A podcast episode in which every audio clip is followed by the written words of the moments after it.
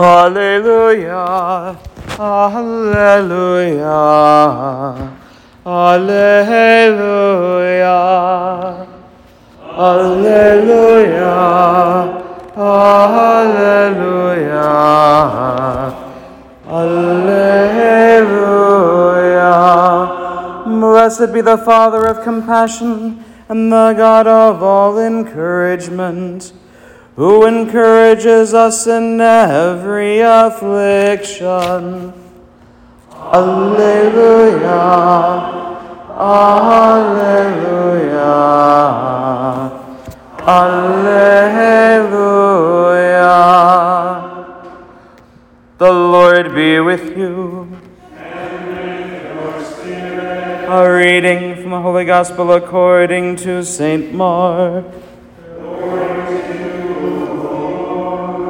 Jesus entered Jerusalem and went into the temple area. He looked around at everything, and since it was already late, went out to Bethany along with the twelve. The next day, as they were leaving Bethany, he was hungry. Seeing from a distance a fig tree in leaf, he went over to see if he could find anything on it. But when he reached it, he found nothing but leaves. It was not the time for figs. And he said in reply, May no one ever eat of your fruit again. And his disciples heard it. They came to Jerusalem, and on entering the temple area, he began to drive out those selling and buying there. He overturned the tables of the money changers and the seats of those who were selling doves. He did not permit anyone to carry anything through the temple area. Then he taught them, saying, Is it not written, My house shall be called a house of prayer for all peoples? But you, you have made it a den of thieves. The chief priests and the scribes came to hear of it and were seeking a way to put him to death, yet they feared him, because the whole crowd was astonished at his teaching. When the evening came, they went out of the city. And early in the morning, as they were walking along, they saw the fig tree withered to its roots. And Peter remembered and said to him, Rabbi, look, the fig tree that you cursed has withered. Jesus said to them in reply, Have faith in God. Amen, I say to you, whoever says to this mountain, Be lifted up and cast into the sea, and does not doubt in his heart, but believes what, it, what he says will happen, will happen, that it shall be done for him. And therefore I tell you, all that you ask for in prayer, believe that you will receive it, and it shall be yours. When you stand to pray, forgive anyone against whom you have a grievance, so that your heavenly Father might in turn forgive you and your transgressions. The Gospel of the Lord. Praise to you. Have a seat.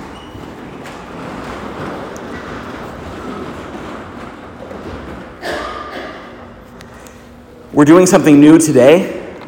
First Fridays, uh, our custom has been to have kind of a marathon. So mass at 5:30, confessions after mass, mass again at 7, and then time for healing and anointing, exposition of the Blessed Sacrament, um, and uh, and that often was going to like 9 or 9:30, and it just got to be too much. And so, at least for the summer, we're trying to smush it all together.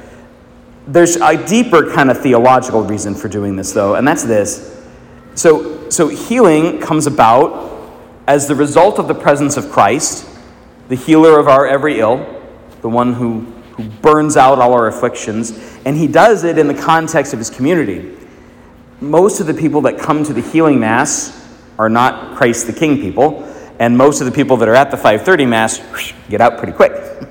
so, I'm doing this in part to make sure that you all do your part to help us for afterwards in praying for the sick. Maybe it won't work, but maybe it will. Either way, you're free to leave once Mass is done, but make sure you're doing your part while you're here to help and assist in the healing of those who are already present in our midst and those who have yet to come. Esta noche estamos uh, uh, probando um, algo nuevo. Estamos combinando uh, nuestra misa diaria regular con la misa de sanación que normalmente hacemos uh, los primeros viernes. Y estamos haciendo esto por muchas razones. Primero, nuestra misa de sanación los primeros viernes ha eh, disminuido significativamente después de la COVID. En, en el en segundo uh, espacio, creó un horario muy difícil para los sacerdotes, especialmente porque su puesto el viernes es uh, mi day off. Pero lo que es más importante, la, la situación de la curación justo en el medio de nuestra comunidad. Y la mayoría de las personas que vienen a la misa diaria no, no son feligreses y la mayoría de nuestros eh, feligreses se van después a las cinco y medio. Ahora bien, si no está aquí para la unción o, confesión o lo que sea, hay puede irse una vez que termine la misa, pero de esta manera tiene una parte, una participación en la sanación que se lleva a cabo por medio de sus oraciones. Entonces, al final de la misa, expondremos eh, la exposición del Santísimo y los sacerdotes tomarán posesión de sus puestos y las personas pueden pasar al frente para recibir las oraciones por sanación, el sacramento de unción y eh, confesión o cualquier otra cosa. First Fridays are already dedicated to the Sacred Heart. And the Sacred Heart is, of course, the source of all healing.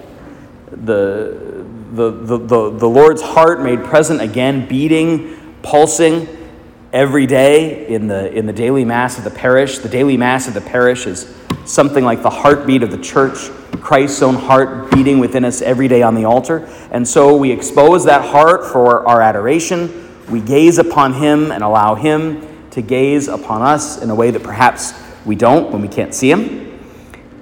And remarkable things happen. It's also the feast of Saints Marcellinus and Peter. Now, this Peter is not the one you remember. this is a couple centuries later. Peter was an exorcist, maybe a deacon, um, and, and, Marcellinus was his pastor. Um, so think of it like, you know, junior priest and senior priest. And what happened was uh, there was a kid who was possessed like for real, pea soup, head spinning, kind of possessed. And the, the, the young cleric took care of it, and the girl was a pagan, and her family was pagan, but they were so impressed by what had happened, they decided to become Christians.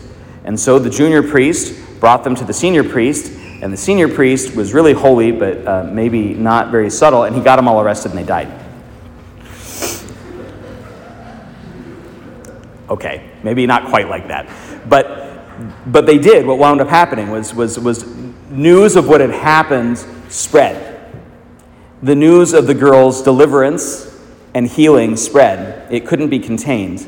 And so they were found out, and this newly converted family died alongside their pastors. A great witness to Christ's healing power. None of this would ever have happened if the girl hadn't been delivered from the evil spirit. None of this could have taken place if, if, if the girl hadn't been healed. And that might seem cruel or confusing for us. Well, shoot, maybe she'd have been better off possessed than dead. But that's not the way God works. She died whole. She died joyful, along with her parents and her siblings and her priests because she died herself. Illness and disease, sin and cycles and structures of sin, and yes, evil spirits, they have a way of disintegrating our personality. It's not because every cold is caused by a demon in your nose, that's not the idea. But it's the case that the world as we know it is always and never not touched by sin. The closest glimpses we get into the world as it was always meant to be are the sacraments of faith. That's why God chooses to save us through matter. The most understandable mistake in the whole history of the world is that because things are so messed up, maybe this material world thing wasn't such a good idea to begin with. And it's a very easy mistake to fall into when our bodies start falling apart, or get sick, or start wearing out, or aren't doing what we want them to. But it's a lie. It's a lie wrought by the devil, who in his pride fell because he could not abide a God taking on flesh. The question we have to ask ourselves tonight, the question Marcellinus and Peter and their friends had to face when brought before the courts, was whether or not we could believe in the goodness of the flesh even when it causes us trouble, even though we know sometimes it has led us to sin. Is the body worth saving so much that we would be willing to die rather than to, rather than to sully its dignity? En este evangelio, Jesús maldice a la uh, de seca y llama a los cambistas y salen del templo. Cuando Dios habla, su palabra tiene un efecto inmediato y promete lo mismo para nosotros. No todos nuestros problemas o nuestras enfermedades son causados directamente por espíritus, malignos, pero todos tenemos algo de lo que necesitamos ser liberados, algo roto, magullado o herido que necesitan curación. Mientras nos acercamos a la Santa Eucarística en esta noche, el Sagrado Corazón se hizo carne de nuevo por nosotros. Oremos con la fe de los santos Marcelino y Pedro, por el don del coraje y de la gracia, para que podamos soportar con valencia los males y que se nos presenten, pero más aún ser nosotros mismos agentes de sanación para todo el mundo. So, So in the gospel, Jesus curses the fig tree and chases the money changers out of the temple. Now, the effect of the money changers is immediate and obvious. He says, Get out, and they mm, get out. The fig tree takes uh, overnight, but he curses the fig tree and it withers. That didn't work very well. Got to work on my snap. But, but what he shows us, right, is that the Word of God is effective, it's directive, and it's in some sense immediate. And what's, what's crazier, right? Those promises that he makes at the end of the gospel seem too, too good to believe. He promises the same for us. If you say to this tree, get up and go into the sea, it will. Now, uh, I've never tried it, and I don't know that I'd recommend it. I'm rather fond of trees. But, but the point is that what we ask for in prayer really is ours for the asking, not because God's got a massive hoard of, you know, bicycles for kiddos to make them happy on Christmas, but because God knows exactly what we need.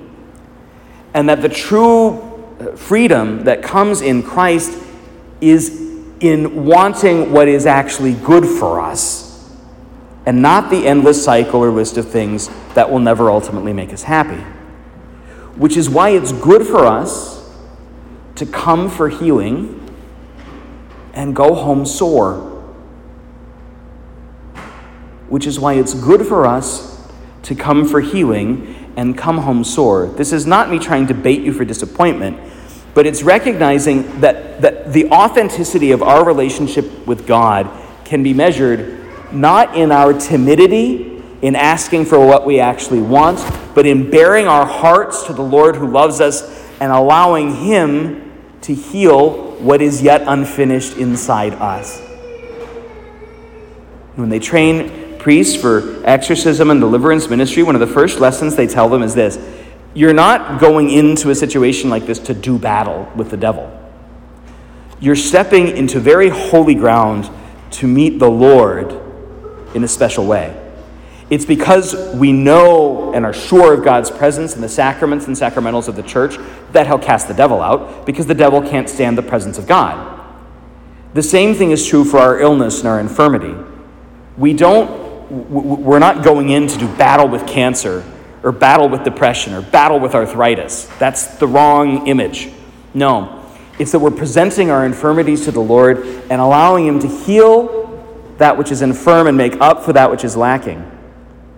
But it may well be that what's lacking is not in your body, it's in your soul. And that He will infallibly fix simply by His presence especially here in the Holy Eucharist.